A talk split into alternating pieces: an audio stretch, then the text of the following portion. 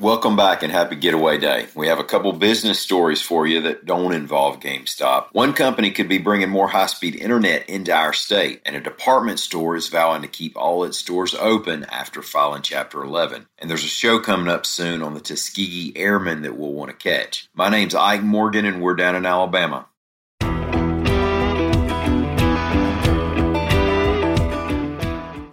The company C Spire says it'll be spending half a billion dollars in Alabama over the next three years to get faster internet service to parts of the state, reports A L dot com's William Thornton. C Spire is based in Mississippi. If you're not familiar, it's the letter C in the word spire. It's the sixth largest wireless provider in the country, and its whole plan is to spend a billion dollars across Alabama and Mississippi to reach more than two hundred thousand households and businesses over the next four years with five G wireless technology. Technology and fiber broadband internet. Now, if it comes through, it could be a big deal in Alabama, where we have the so-called digital divide, with poorer, more rural areas lacking in internet access. That's something that's become even more glaring during the COVID pandemic, with people needing to attend school and work from home. We'll look forward to more when and where details of C Spire's plans.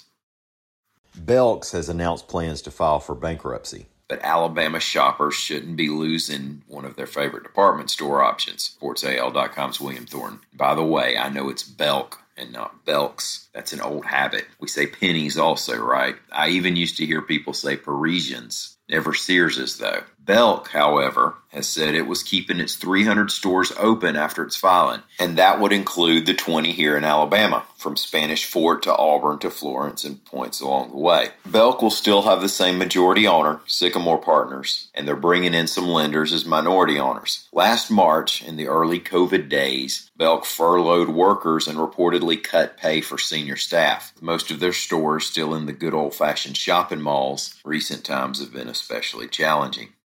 The Tuskegee Airmen, the Black Air Corps pilots who trained at Tuskegee Institute in Alabama in the nineteen forties, are the subject of a History Channel documentary airing next month, reports A L dot com's Shauna Stewart. Tuskegee Airmen Legacy of Courage is scheduled to air at seven p.m. Central Time on February tenth. The host will be Good Morning America anchor Robin Roberts, who's from Tuskegee and is the daughter of a Tuskegee Airman. There aren't many of them still with us. Some of the interviewees are supposed to include General Charles McGee, Lieutenant Colonel James Harvey, and the recently passed Franklin J. Macon. Thank y'all for listening. We'll be back here about Monday. Until then, stop by and see us anytime you can. We're open twenty-four hours a day, seven days a week on the internet at A L dot com.